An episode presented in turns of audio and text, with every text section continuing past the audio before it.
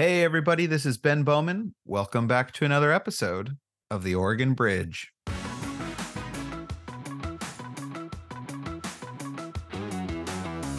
that pitfall could be real. I think it's real in a lot of other states, especially when there's states that don't sit neatly. The hardest thing that I think that people don't realize is the amount of time it takes to recruit. And then if you're successful, I created a bunch of primaries. The most fun days in the Oregon political system is filing deadline because things happen. The mm-hmm. people that were outside the Capitol and then the Mike Nearman incident, right, where he opened the door, all that sort of stuff happened. I was in the Capitol at that time. Uh, Bryan Iverson, welcome to the Oregon Bridge podcast. Thank you. I do this whenever I bring on guests that I know really well. I always forget. I'm just terrible at remembering how I met people. And I can't even remember if I met you years ago or if the first time we met was in 2022, starting on the campaigns. But that feels like the first time I met you, but I don't remember honestly. Maybe you remember better than I do. Oh, yeah. I, well, I knew you when you were just a wee tight, you know? So I obviously go way back with your dad. And mm-hmm. I remember seeing you as a kid and stuff occasionally at some events in Bend and things like that that you would run around. I believe the first time I met you was when your dad beat Chris Telfer in a primary at the That's party. Right. I think you must have been what, 16? Yeah, that's about right. Around there. So when we first met, but yeah, we definitely would know each other now with our connections, with your dad mm-hmm. being a minority leader, you being the chief of his staff or his office, and then you and I, of course, you know, plowing away on the campaigns last cycle together. Yep. So and it's been yeah, fun. I came in, we had a good session too. I came in late because I was semi-retired, as you know, and then my dad brought me back out of retirement from politics. No, I'm just kidding. I was taking a break and watching my kids at home, and then he came back with an offer I couldn't refuse to try to help him out, and so I got to come in late. You guys built a lot of stuff that worked really well, helped us win some seats, and that really contributed to the very exciting 2023 session and that's where we really worked side by side in the trenches communications and strategy and all that stuff and so that's i really enjoyed the relationship that we've developed and keep it going so you seem to want to put up with me so that's that's always good. Well thanks greg and i i would say i agree. I think that the 23 session at least for our staff right our friends inside the Senate Republican office, and I would say even other staffers in the building. I mean, we really jailed kind of as a group, and and it kind of really came together. And you know, of course, I can be partisan enough to say that you know we own the D's for that long session. We own the walkout. We own the messaging. You know, we kind of owned everything along the way there, and that was pretty fun. It felt like we were in an intense, you know, U.S. Senate race, you know, every day and it changed from morning to afternoon and it was just crazy it really felt like a campaign every day for like 42 days like mm-hmm. it was it was pretty nuts but it was fun and i enjoyed it and I think in getting to know you better and, you know, understanding kind of your background and stuff like that, the reason I wanted to have you on was there's kind of three things that I've noticed that you are just excellent at. And so going back to 2022, the first topic I was thinking about was candidate recruitment because I think that a lot of times I think most people don't know what goes into the work of recruiting candidates. So like the idea sort of is sure there are some people that go out and want to run for office. They're self-starters, they're motivated, you know, maybe they're really strong in their community, but for, you know, a lot of the seats that might be more either on either side, right? Where it's like more heavy Republican seat or more Democrat heavy seat, it can be actually harder to find candidates for uh, both of those areas for both sides. And so ultimately, I think both caucuses in the House and both caucuses in the Senate for each of the two parties, they need to go out and recruit candidates for some seats because your goal is obviously to acquire more seats and that advances your caucus's agenda.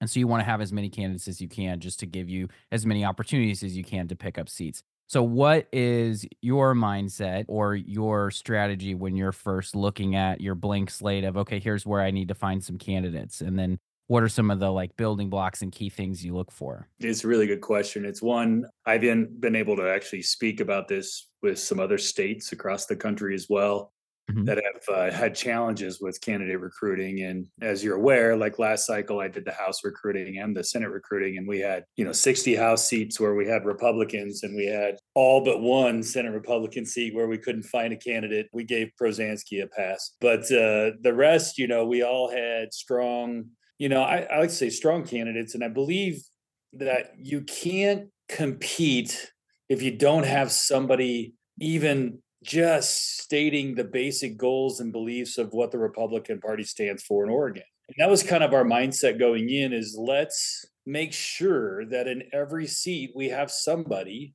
who's willing to stand up, go to a meeting, be in the voters pamphlet and just say, you know, there's not the Democrat way. There is another way.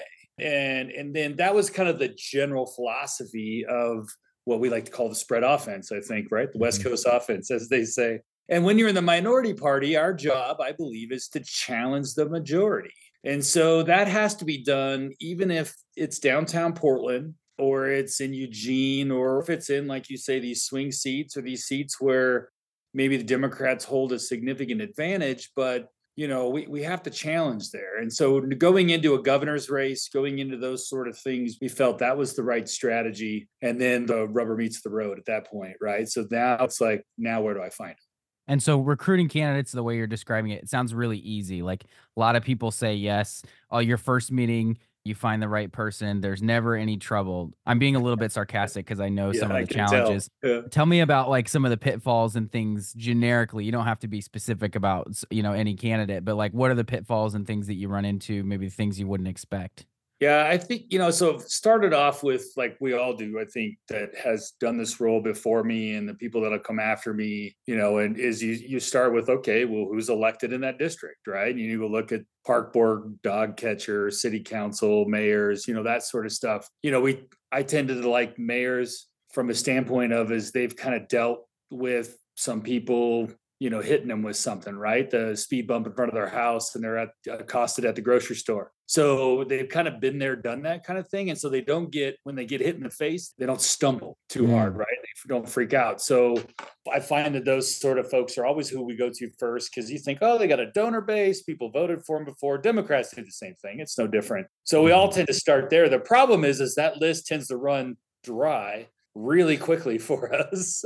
yeah. You know, especially in, you know, non-Republican stronghold areas, right? So the list goes dry in a hurry. So then you start looking at who are the other people and you just you just have to spend hours and that's really what comes down to is it's hours and hours of you know texting people calling people and and just having those meetings with them and going through it and, and eliciting help from many partners. You know, we had many, many friends that would, you know, everybody from the, you know, Family Farm Association would help us out, Oregon Small Business, all these groups, right? Any group that's mm-hmm. out do you have somebody in your membership base who's active in their community and they hate the direction of Oregon?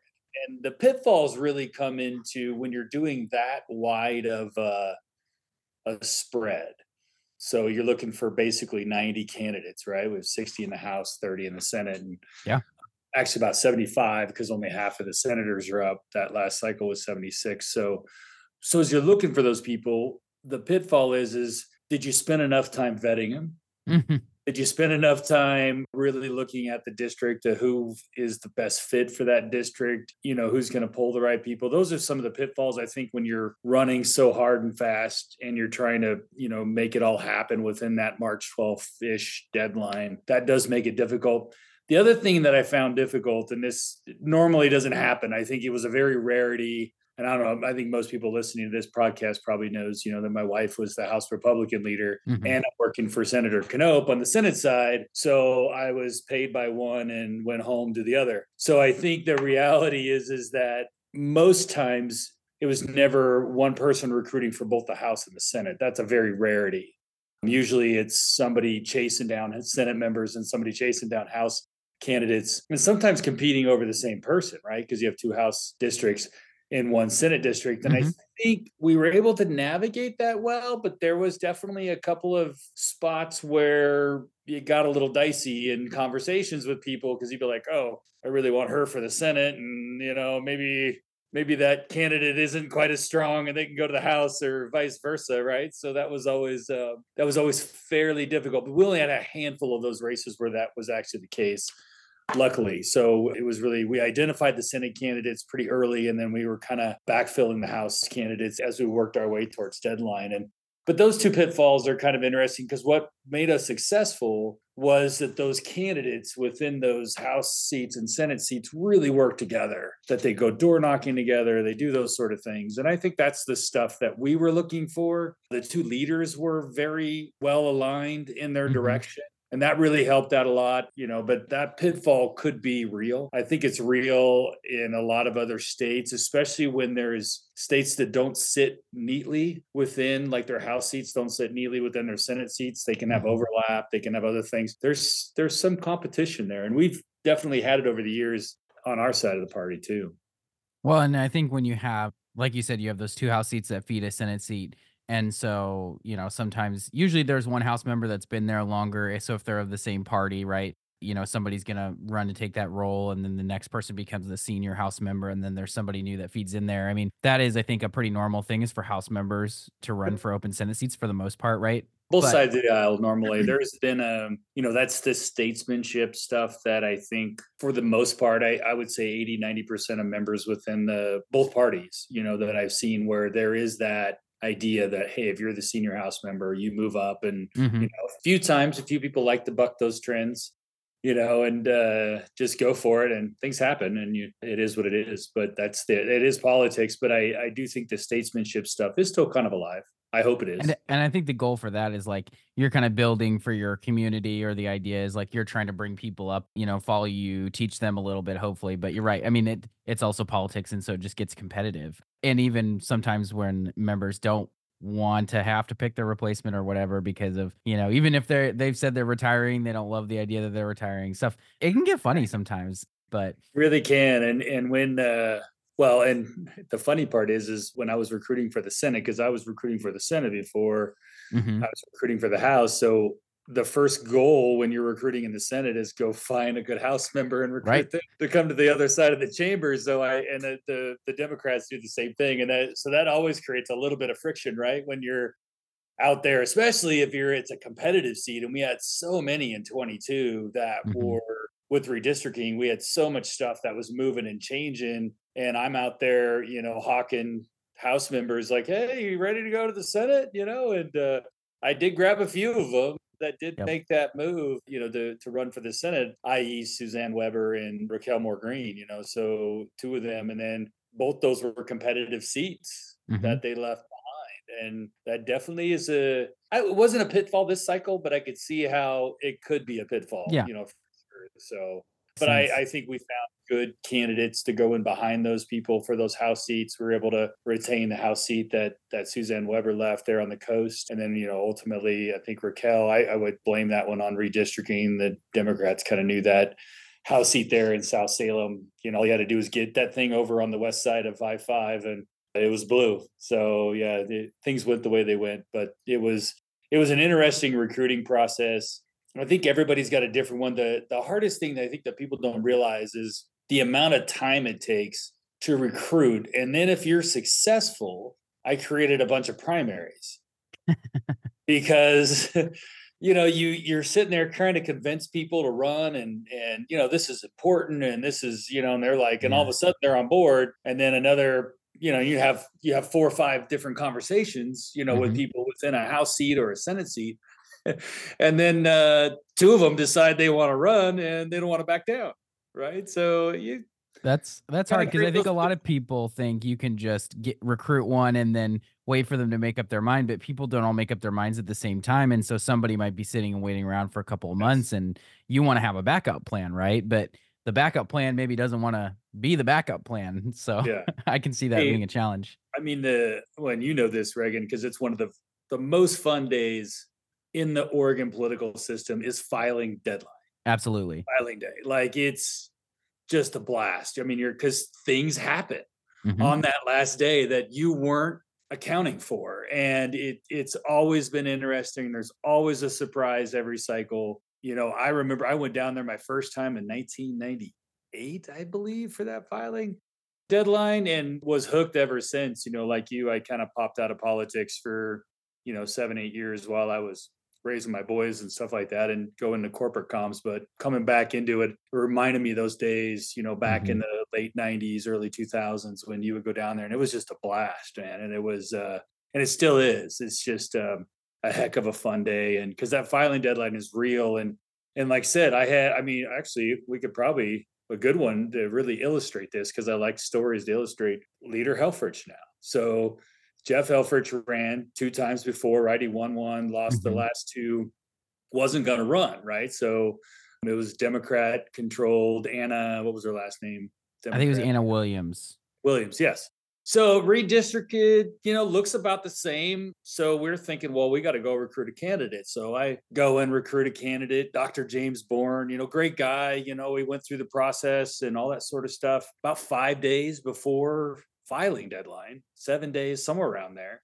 Anna Williams quits, decides she's not running again. Remember her and uh, uh, Karin Power and a few other ones just yeah we're not getting paid enough and we're just we're resigning and it was like mm-hmm. and all of a sudden you know helfrich in that point has lost the last two elections against her decided he was like well this is a game changer and open seat is different to say it wasn't a game changer right it's an mm-hmm. open seat now so and then and then you tell your candidate you recruited you're like I sorry what are you right. what are you supposed to do? You know, and so and Jeff went on the win, which is great. That was a great pickup for Jeff. I was super excited for him. You know, I, that district is I think moving in our direction. I think those things mm-hmm. look well for him going forward, and and he's done well. Obviously, he's ascended himself up the leader. So, but it's a really good example of kind of how things there at the end can really be fluid and. Yep. You know, and I uh this might lead into kind of our next chain of thought that you and I talked about before, but you go out and you get people to run, and it's not like the caucus is choosing this person over that person. There were a lot of those primaries we didn't even weigh into on any level. We just said, right. you know, hey, I'm sorry, there's a couple people running, and you know, I talked to all of them. They, I, they both sound great to me, and we just didn't do anything. And mm-hmm. uh, you know, I think there's some we did, but that was because we probably weren't involved in recruiting the person that you know filed. So right. uh, and it doesn't make that person bad it just makes you know we went down this path and usually those person never called us or you know they didn't like what i had to say or they didn't like what a senator had to say or the leader on the house side so that's the reality of it mm-hmm. you know mm-hmm. it can be tough but you just have to i still believe i'll go back to my original thought process is that we have to challenge in every district. Yeah. We have to have a voice. We have to be there in every district. We have to just say there is a different way and especially in the wake of everything we're seeing today, I really think this is a more time critical than even 2022. I think a lot of people thought there was a wave in 2022. We had a wave. Mm-hmm. We can get into that a little bit later, but I think we had a wave. It just wasn't it wasn't this crazy, you know, 20 point wave. It was, you know, a decent nine, nine and a half point wave for us. And uh we capitalized that on spots where we had effective candidates and came up short in a couple other spots where we had great candidates and they literally run up against the top of that wave and the surfboard just kind of hit the sand, you know, as yep. they said. But yeah.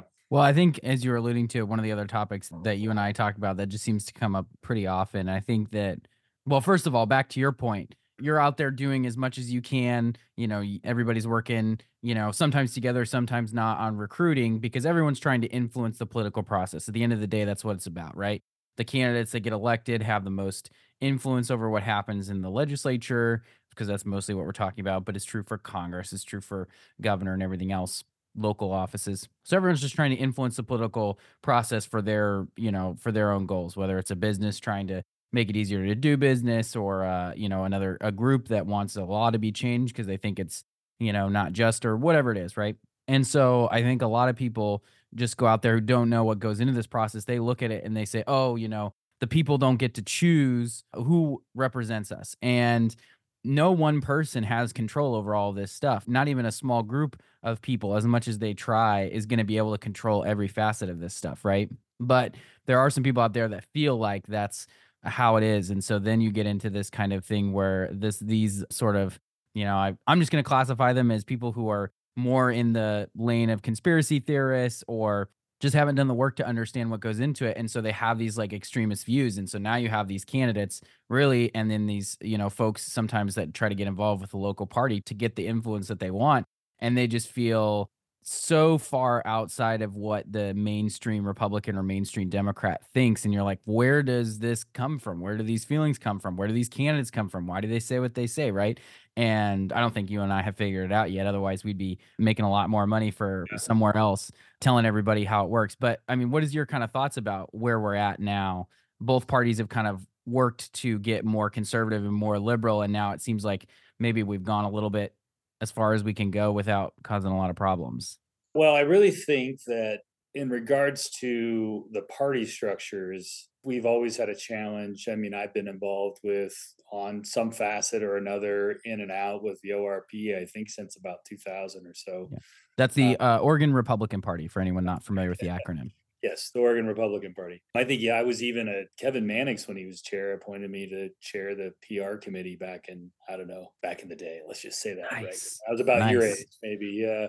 So we've always struggled with getting younger people involved. We've always struggled with partly because of uh, the campaign finance rules in Oregon mm-hmm. allow most of the money to not have to flow through the party, so independent expenditures, things like that. But also part of it is is I think parties in of them themselves is difficult as we've gotten more extreme. Like if we want to say if we think we're more extreme, of course we think both sides are more extreme. I think on ideology. Yeah but those are the people that tend to be involved in the party, right? So mm-hmm. you're not going to get quote unquote, and of course you and I both know I hate the term mainstream Republican. that usually yeah. means somebody that wants to turn their back on Republicans. but I think um, I just think in general, what I see happening is the more local you get, the more partisan things have become on the party structure side. Mm-hmm because they don't have that direct connection with you know, especially if they have representatives that are Democrats and things like that, they don't have that. So they're they're going to tend to go a further right than they would if you have a representative who's in a purple area or in a, in some of those areas. So I think the natural progression of our party is that we're kind of moving right, and then I think we'll move back a little bit more towards the center, especially if we start talking about economy and taxes and things like that. Mm-hmm. The social issues tend to move away. I think COVID brought us really far over to one extreme. I think that was a reaction in Oregon that, you know, you didn't have that in Texas. You didn't have it in Oklahoma. You didn't have it mm-hmm. in, you know, Idaho and some of these places where, you know, you already were fully Republican controlled and they didn't really do a lot of the masking and the other things that really incensed Republicans, right? Right. So if anything, it was the Democrat who were went crazy because they thought they should be locked down and they weren't, right? Yeah. You almost have the opposite feeling there, which I think is funny. Yeah, I think about it, and I lot. think you know, and I'll, I'll remind you, just made me pop in my head. Like it was yeah. three years ago yesterday. We were in special session in Salem, December twenty first, two thousand twenty. Mm-hmm. When the I think my friends on the Democrats, and I like to call them friends when I talk bad about them, they think that was the trial run for January 6th in Washington, D.C., right? That's when right. we had yes. the, the mm-hmm. people that were outside the Capitol and then the Mike Nearman incident, right, where he opened the door and all that sort of stuff happened. I was in the Capitol at that time with Vikki and and I wasn't doing anything at the point. I mean, it was really special session. I don't even remember what it was about. tell you the truth, I don't know why Governor Brown called us in. Probably had something to do with the rioters downtown Portland or something. I'm sure. I'm going down to. But, uh, I'm, I'm, looking it up on all this right now to see if I can. Yeah, but the reality was is uh, while you look it up, the reality was is people at that time, especially Donald Trump, didn't get reelected you know uh, eh, we had all this masking still happening and all this sort of school shutdown stuff uh, everything's still happening in oregon and people were just angry and they weren't i don't think they they weren't necessarily angry at even democrats or republicans they were angry at the system right? Because they believe that Governor Brown and the, the system failed them. And mm-hmm. they were going to take it out on anybody they could. And those people that were there at the Capitol, that, you know, at, at our Salem Capitol, you know, they were just angry. I mean, I, guess they were probably Trump fans. I didn't know any of them. So just disclaimer, disclaimer that, and you know what was funny about that one, and I'll I'll deep dive, and you guys can. I there's a video that I filmed from Vikki's office at the time where they were breaking through the windows and it's up on most of the KOIN news and all those ones they picked it up when i sent it out. But it was crazy because it was only legislators allowed in there and um, spouses basically or significant chiefs of staff. And so and there was like two cops in the whole building. Mm-hmm. state troopers. This is before metal detectors. So yeah. I had my concealed carry so i had my weapon on mm-hmm. and so did Rep. Stark, and Rep. David Brock Smith. I think the three of us, we had a real discussion that day when they were breaking through those windows. Mm-hmm. A real discussion, and there was, and I'm, I kid you not, there was like two troopers in the building, and I went down to the garage, and all of a sudden there was troopers coming in through the basement, and guys yep. were like strapping their stuff up as they're coming into the building because there was only two people there. Yeah. Uh, you know, and it was scary. Not not scary from I didn't think these people were gonna, but they're all carrying guns too, right? So it was scary, but ultimately it got resolved. And you know, I think, but it was just frustration. I think it was barred out of frustration. And I don't think those people were delineating the difference between Republicans or Democrats. I think it was I, really just system, I, right? I just texted somebody today, misallocated anger is like the number one thing that I think is the most problem with our political system right now. And this may go back to, I mean, I remember learning, of course, I was homeschooled. So my civics education was like literally going to the Capitol and stuff, right? And and uh, you know, my dad teaching me how a bill became a law. But we couldn't ask for much of a better teacher. I don't hundred percent, hundred percent but there's way more steps when he's doing it. It's not like it goes to committee and then it goes to. There's way more steps. There's a lot of stuff. You not see the political so, process uh, of how. Yeah, that, that's right. That's right. Got to talk to everybody on the ch- on the committee. Got to talk to all the stake. No, you but, work out, then you walk out, and then you make it better, and come back. oh man, uh, we're gonna get emails about that. Um, no, so sorry, but, Senator. uh, that is, I think, and now I, I'm derailed my train of thought here with our te- with our hilariousness. That's right. Uh, but I got I sent a text and I said the misallocated anger is no one problem. And I think it kind of goes back to, I mean, I was obviously benefited from a really good civics education that and even the basic civic education that I got in the curriculum sort of taught me and I fielded so many phone calls as a staffer. Someone called the other day about wanting to tell, you know, our office that they don't want Trump banned from the ballot because they saw what happened in Colorado. And I just talked her through it. I was like, "Hey, I totally understand why you might think that and why that'd be your opinion. We won't get any input on that." She said, "Oh, tell me more about that." I called Merkley and Wyden. I said they won't either. You know, the people who will get input, the Secretary of State, probably because she's going to be the one who determines yes or no on the ballot. And then there's a private group that's suing, and then the judges that hear the case, right? Those are the ones in our system that will have influence over that opinion. The legislature won't vote for who's on the ballot. They'd have to change the law. They can, but it's it's unlikely. And so I talked her through it. And she really she understood what I was saying. She was like, "Oh, that makes sense. Who do I?" And then I I gave her the right directions on where to call to put that, you know. And will her call have an impact on that decision? Maybe, maybe not. But at the end of the day, she knew where to direct her frustration about this thing that she cared about.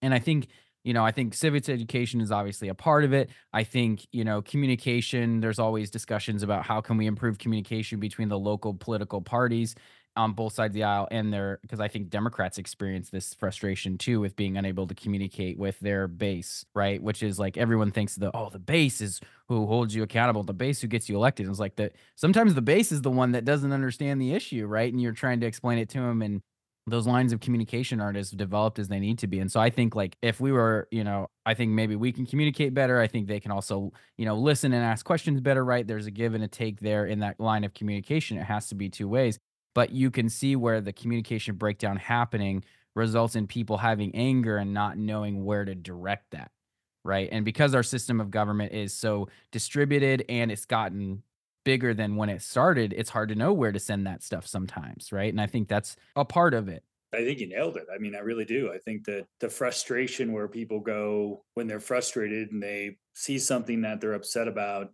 and they want to complain and they want somebody to listen to them right? And then yeah. if they don't get any feedback they're just going to keep going until they find somebody to tell them and i think you gave that person great advice right? It is the secretary of state. I mean there's really nothing yep. you know I mean, there is something but nothing right away that's going to happen that's going to change that. I think that's a very interesting dynamic with president trump. I think once you try to drown out democracy, though, I think that that's going to backlash in Colorado. And if I was helping out the Colorado Republicans, I would just be you've now just you know created a great thing to hammer your friends on the other side over by drowning out democracy by not even allowing somebody ballot access. Oh yeah, measure 113, kind of like that. But uh, uh, we, I, I think that that's the end of the day. Is I do believe that the voters should vote. The voters should vote who they want to represent them. Yep. And there's always there I always felt like you know me growing up learning civics and even you know I have a political science degree from you know the People's Republic of Portland State. And even there you know having that ability to vote was felt like it was a responsibility. And I think if you get the government that you deserve so if you vote for that government if you vote for that state rep that city councilor that mayor you know you you should take pride in who you voted for and also hold them accountable right so you, you should be able to vote for that person and and all this other stuff that we're trying to do block this person, not let that person on there. You know, the reality of like, I'll bring it back to the state level because the Trump stuff, he's only going to get blocked in states that aren't going to vote for him anyway. So I don't, it's not going to matter. But it becomes a good wedge issue for the local guys, I think. I think the Democrats sure. are reading that one. If I were to tell them, I think it's a dumb idea. I think that you know they're that's not good for your middle if you're the middle trying to get the middle voter the soccer mom i don't think you i think you'd rather have trump on the ballot i think it probably helps the democrats more than hurts them there's a you know but uh regardless i'm not here to help democrats win elections but uh, I think that on a state level, bringing it back just a real quick on Measure 113, we don't need to talk mm-hmm. on that too much, but most of the time, you're going to get senators from a red district that is going to vote another Republican. And I, it so it doesn't really matter. So at the end of the day, let your voters hold the blue, you know, the Democrat senators accountable and the Republican senators accountable. If they want them to walk out, then so be it, right? I mean, change the quorum laws. They didn't want to change the quorum laws because, you know, that was going to be slightly harder to pass. And I believe somehow they wanted to punish us. And and I don't and I think they miscalculated resolve on on a certain level and i think you know people are there to represent their district and if you come from a plus 30 republican district and there's a walkout opportunity on the table against something that you just find morally heinous why would you show up you know when you have that ability and i think that's where mm-hmm. that's where i think the cross section of the far right extreme side kind of gets into us, right? When they really start to really dive into that hard stuff. Because the 98% of the other bills we probably figured out, right? You find some, yeah. you may not like them, but you're like, oh, we'll figure it out, you know. But really, there's came down to, I don't know, you probably know better than me. You're the legislative expert, but I was probably, you know, five to 10 bills really that seemed like there was major negotiation happening the last week of session. So yeah, and I think some of that was too like some bills did get delayed and killed just because of the lockout. There wasn't time to deal with them, and they'll come up in future sessions. So that shortened it a little bit. But yeah, I think overall probably not more than you know twenty or thirty key bills in an entire session that people are really have any sort of serious heartburn about from start to finish. And of course, there's more, but a lot of those die in committee right um, delay is a strategy too delay delay is a strategy. It's 100% it's so funny because it's and i'm sure people have heard this over and over again but then again we, you and i and others talk about all this stuff but not on a podcast so i want people to like no, hear the same arguments. yes.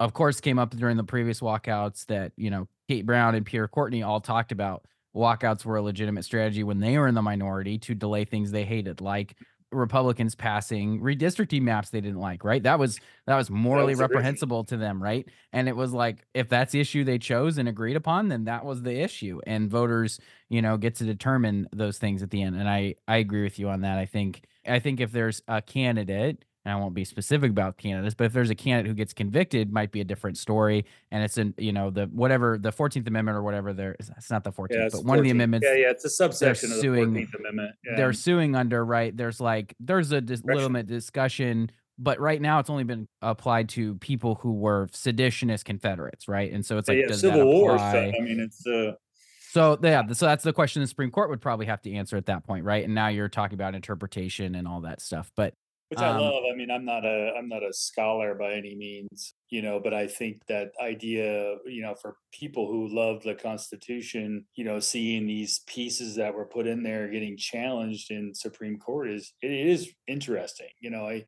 I think there there is something to it. I mean, if he is found federally, you know, uh, whether it's Georgia or one of the cases that worked through and he's actually guilty, right? I do find that interesting is is how does that play out? And but that's our system of government and, and ultimately that should be done peacefully Like Let the checks and balances work. Yeah, I think so. I mean, we've Yeah. seen it with. uh I mean, let's go back to our state, right? Measure one fourteen that barely passed. You know, because Mm-hmm. people. What's funny about it, and this is what I was like. So somebody on their ballot voted on Measure one thirteen. They voted what 65, 35 or so for Measure one thirteen to Yep. not let senators run again or representatives. The next one was Measure one fourteen, which was the gun control one, which barely passed. Like Barely 50 passed. hmm if did- I don't know, I what ten thousand voters, twenty thousand voters. It's like 50.5% to 49.5%. That's crazy. So they literally went to the next. So they voted yes, and then went to the next thing, and and it was split. And the- Yeah. and and and then the the Supreme Court, this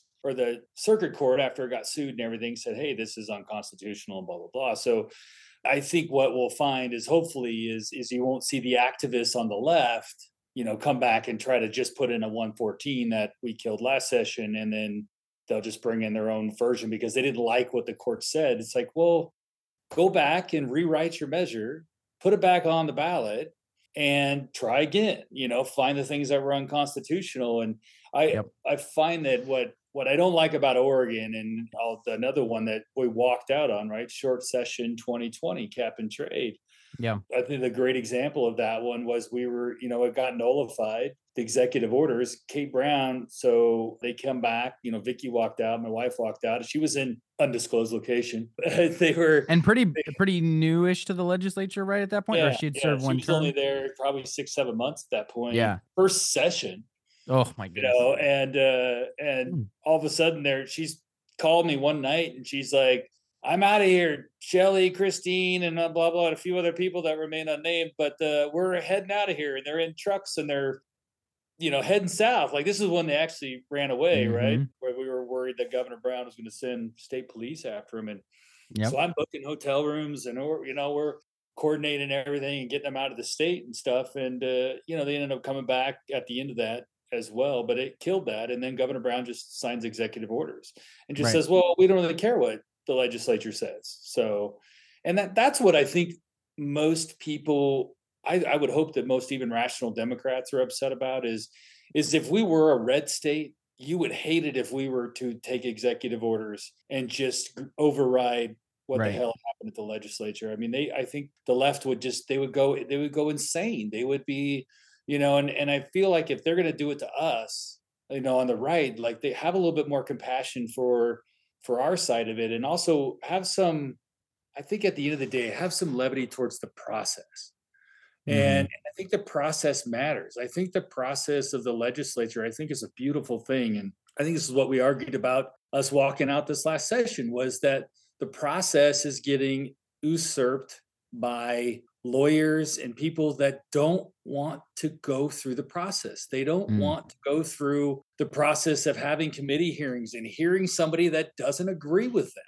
Right. And and we're seeing more and more of that, which I believe when you have a majority that becomes more extreme, you know, and they just keep pushing down their ideals, the other people on the other side are just going to get further extreme on their end of it. So it one doesn't beget the other. So, you know, and I think the same thing happens in Texas, right? I mean, you look the other way, right? The mean, Texas Democrats, yeah. yeah, you know, I mean, I, I think we see it on both sides of the aisle. I just think, and going back to your whole point, like nowhere to direct your anger, nowhere to direct what you need to do, and then go after it. And that's all we can really tell people to do. And, and then I say run for office, right? I mean, That's go that to was gonna be my next recruiting, like you know I, there's a lot of i tweeted a bunch today that are or well that haven't run yet but i should tweet all the open seats that are out Right. there that we don't have a republican in that are open you know i'm not recruiting people for the house uh, this cycle but uh you know we should make sure we have people running and and saying that stuff and you know stand up you, have a voice when you put your name on the line you know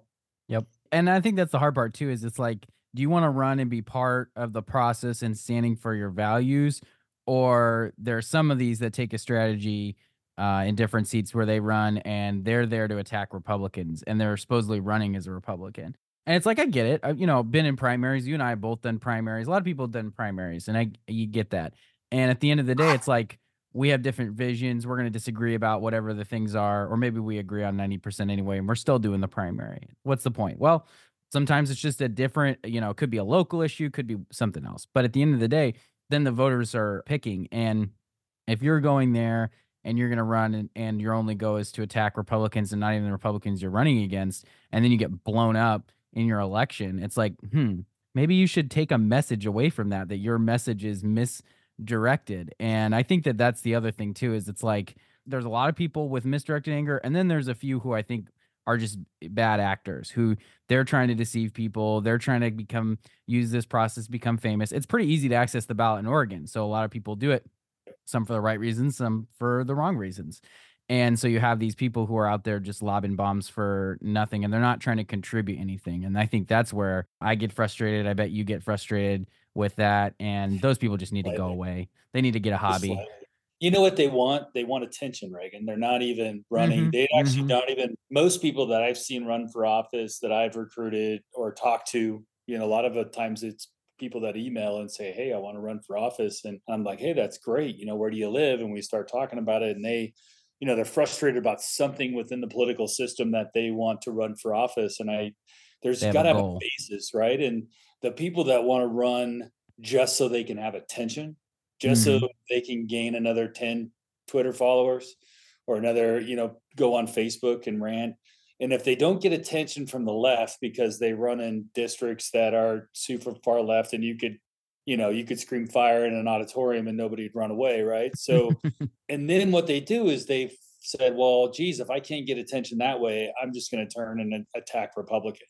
Mm-hmm. And then and we found that we talked earlier about the ORP, and I, it's always been a constant issue with the ORP is this idea that you know as soon as somebody ascends to becoming chair, then everybody starts attacking the chair, and and yep. I, it's like anytime you know Leader Canote became the leader, then all of a sudden people attack him for the decisions he makes, and the same thing on the mm-hmm. House side. And, you know like we're we're focused on and we've always been and you know this and everybody and the guys that came before me girls that came before me in, in my role and i hope ones that come after well, we're focused on one thing and that is majority because mm-hmm. i can't we can't change a single thing until we have majority. We can water things down, we can make things better, we can kill some stuff, we can try to hold the line, we can message this, message that, but it doesn't happen overnight you know and and it, what how it happens is that we all get in the same boat we grab an oar and we start oaring and if you're not in the same boat with us oaring then you're kind of more my problem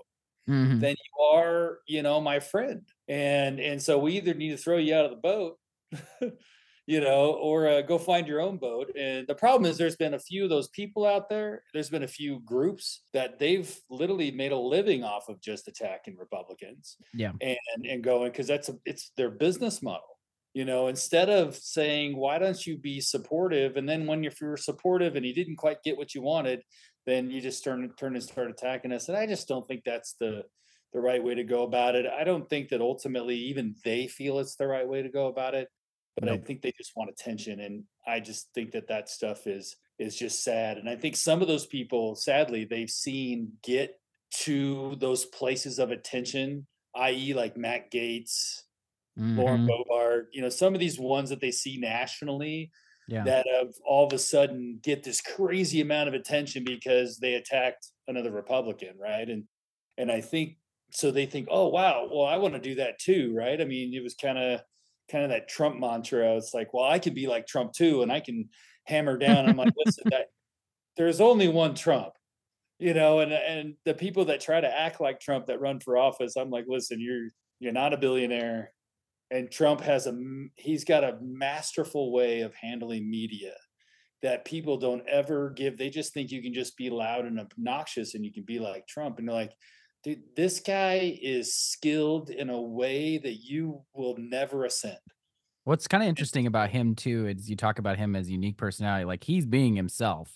100% and people trying to imitate him are not being themselves and that's the key difference yes. among other things if they were themselves they would be more successful and trump i mean he was on the apprentice right and i think that if he didn't know it before then that's where he understood and learned how the media operated. It could have could have been before that but i think that's what he's most well known for and that's where his basically unlimited name id comes from right? The other thing that he has that most people don't have and so yes i agree he is a strategy and a goal and i think that's interesting too it's like i will say this and then i'll eat my own words at the same time. When I think you mentioned social media as being part of that attention seeking, a little bit of a problem, right? The idea with social media was communication and allowing people to communicate from all over the world about different topics and stuff like that who don't know each other really. I mean, you can connect with your friends on Facebook, but ultimately the goal is to connect you with people you didn't know.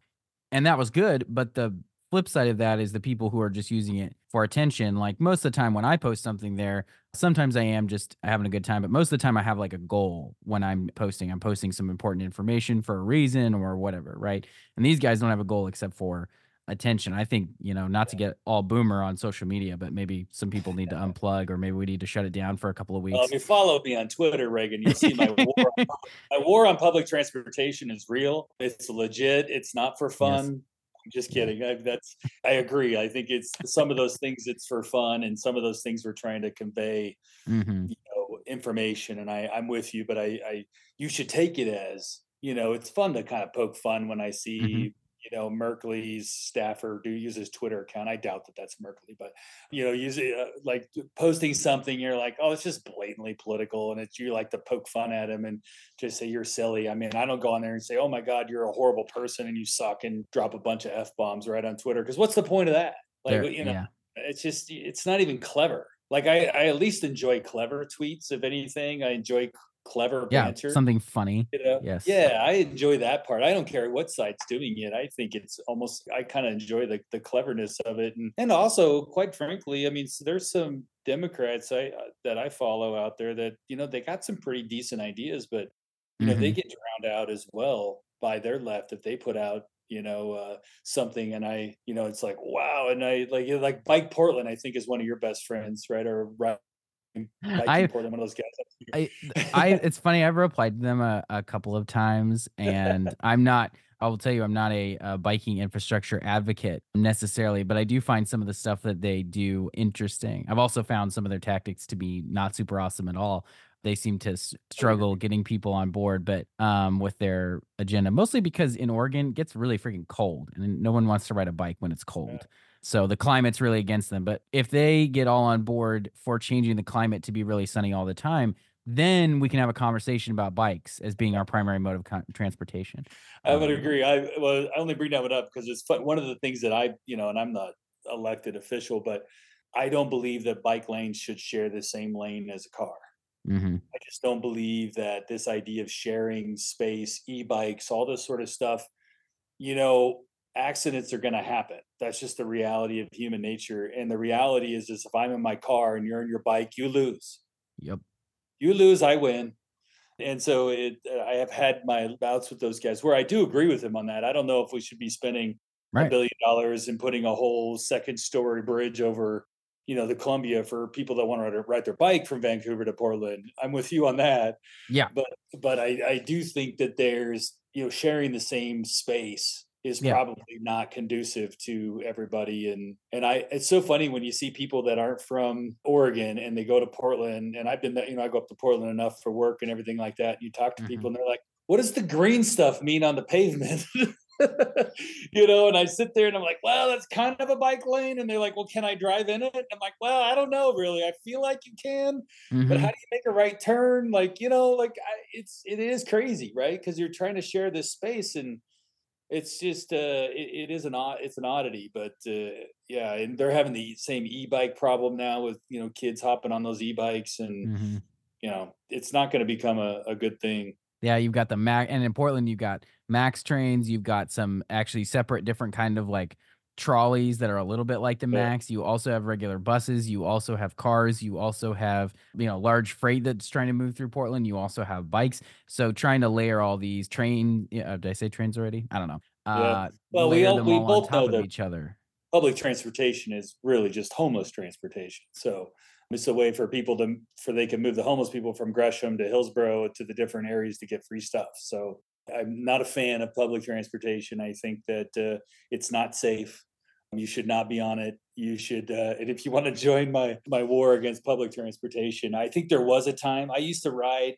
I lived out in Gresham where I grew mm-hmm. up, and I rode the Max train to Portland State every day and home, yep. and I'd sit on there and do my homework and stuff, and it was great. And man, you'd be hard pressed. What was it? What those reports that like every train had fentanyl in it? I mean, you know, it's just crazy. Meth, Yeah, most of 90 or 100% tested positive for meth and then some for fentanyl too. It's just it, and it's like it could be the facilitation of the public transportation. I mean, I think you have again, it's a change in ideology where the goal is no longer the transportation, the goal is to eliminate the car. And so they've lost their focus. And if they were focused on operating just a really positive train experience 100%, I have no doubt there are people working public transportation. That's their goal. But the leadership of it and the people who want to fund it and stuff like that, their goals, I think, are the problem on that front. So funny that we ended up on public transportation. But at Bryan G. Iverson on Yeah, right. Twitter, if you uh, want to take a look at his many hot takes on public transportation, some of which I agree with. Not all, right? Yeah, we, we, Maybe we not all of them. I don't know. I just didn't Yeah, want to blanket approve. disagree. We get blanket approve on all of them. I We do sometimes. that, Yeah. The last topic, we got a couple more minutes. We're at almost an hour, I think. I had to Oh. restart my computer, so we didn't start at one. And I usually I've been getting on Bowman, who isn't uh, isn't here because his podcasts are too long. And now here I am finally with I've brought one of my best friends on the podcast, and now I understand Ben's problem. So Ben, I'm gonna eat my words there on that one. I mean, um, Ben's lucky bit. Mm-hmm. he's not here. I mean, if Ben was here, I'm sorry Right. to step on you, but if Ben was here, I mean, we we'd probably be here for two and a half hours, you know. And I know I'm not sure he can handle my heat that I'd bring. Ben's But- political but- career would be over. There'd be so much footage of this, he wouldn't be able to run again for sure. And uh, it, this he's in I, a safe Ben. I'll just tell Ben this, and he'll hear it when the podcast airs. I think ben, Bryan, you might be the first podcast of the new year, so we're a little bit ahead of the game finally. Year's. hmm Ben, this is what you get for not answering my phone calls as much as you used to. Now that you're important, so now we're gonna take shots at you. But Well, I think you know. I'll say this about Representative Bowman is I, you know, I think he's a he's obviously I would put him in the in the liberal camp, right? But I think he's a yeah, I think he might be a liberal. I'm, I gotta check that out. Yeah, I'll double check it. I think he's thoughtful. I think he's uh, pragmatic. I think he listens. I mean, it doesn't mean that I'm he's going to agree with things that the other folks say, but I know that at least you know in my my seeing him through the Capitol, he's always been super pleasant, super nice, and and I think that he is got some interesting takes on school boards Mhm. and that sort of stuff that I think even us would uh, agree with on on the right. So there are, you know, there there's ways where we're not going to agree on abortion, we're not going to agree on guns and stuff like the that. The kicker Ben some- wants to steal. yeah, well, too bad. Uh, not getting the kicker, two thirds vote. It's not happening. That's right. I don't know how much they can try, but it's not going to happen, Reagan. It's not. I hear there's some there's some polling coming out that's about to show the kicker has like over 70% approval. So yes, Oregonians love their yeah. kicker. So Well, you know, and they also hate sales tax, and they hate. There's a Mhm. lot of things about Oregon that I think has made us slightly different than California and Washington.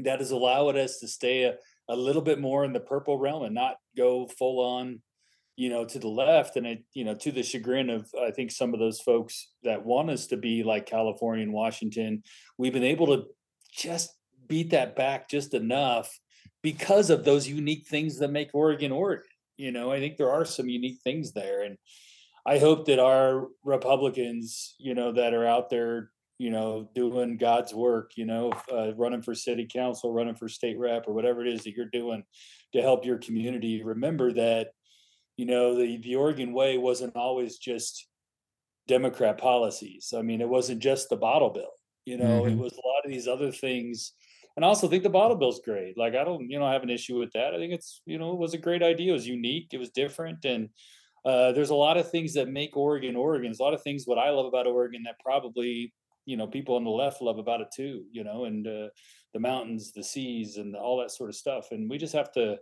focus on that delivering the message of lower taxes, local control, you know, let the communities and then uh, you know, and then also just moving Portland to Washington, we'll be fine. that is uh I agree. There's no need for greater Idaho, just lesser Oregon. A lot of people who don't like greater Idaho, you'd think, "Oh yeah, we're safe from that." No, they just believe in lesser Oregon. So, we'll see. We'll see on that one, but Well, somebody uh, who lives in the greater Idaho, you know, it's not Uh-huh. it's not a horrible idea from my perspective, but uh, sure. yeah, there's a there's a lot of issues with it. I, I in regards to moving borders that much. Yeah. That Mhm. would be pretty dramatic. There'd be a lot of lot of issues with it. You know, I don't know, I, but it, what it does is beg the discussion of you know the rural urban divide, which is real, all those sort of things. You know that we fight about over here in Eastern Oregon and and stuff. But uh, it's the reality is fine, but the reality is that the the divide has gotten bigger, Mm-hmm. not smaller. And and I wish our friends in the valley where most of the Democrats reside would understand that just because you like it that way doesn't mean that I have to like it that way. Right. You know, that's the problem. Yep. Yeah. Well, I think we'll just end it here. I don't know, Bryan. You, I wanted to. Uh, my last topic was branding and stuff, but I feel like that's a that's like a whole separate podcast.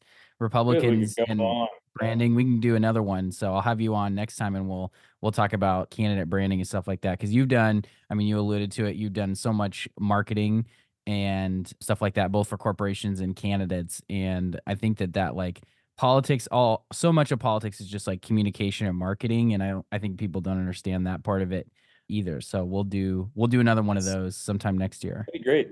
Yeah, it'd be great to talk about branding. I think it's uh, really the reality for most candidates that are out there. And whether you want to just run for office or you want to eventually run for president, you got to be thinking about your brand from day one. So Mhm. that would be more fun to talk about, and maybe we can get Bowman on that uh, on that one, and then i bet can he he'd love that one we can stay off of the hard politics stuff and just talk about political branding and even have some examples to talk about what's good and what's bad. That'd be even more fun. i used to i did this before it once i started working in politics again it got a little bit iffy but i used to rate people's logos and everybody loved that except for like the people's logos i was rating and the designers they didn't love that as much so Dude, Um, we'll do that. So you hear that, Ben? We're going to create a safe space for you to come in here and talk with us. Keep it limited topics, you know, all that. So, Bryan, anywhere else you want people to find you besides at Bryan G Iverson on Twitter? No, that's really kind of the only place where I do my political work. You know, I have a Facebook account, but always seems like, you know, I try to keep that for family stuff and those sort of things. And Instagram always is just for me watching reels. So I don't really post anything Exactly on it. there. That's exactly But uh, yeah, just uh, Bryan G. Iverson at uh, on Twitter or X these days. Yep. But uh, that's probably where I'm at. People can send you a DM there, and if they need to, if they need more information about you, But really d- have don't to. be a creeper, people. Calm, calm Uh, down.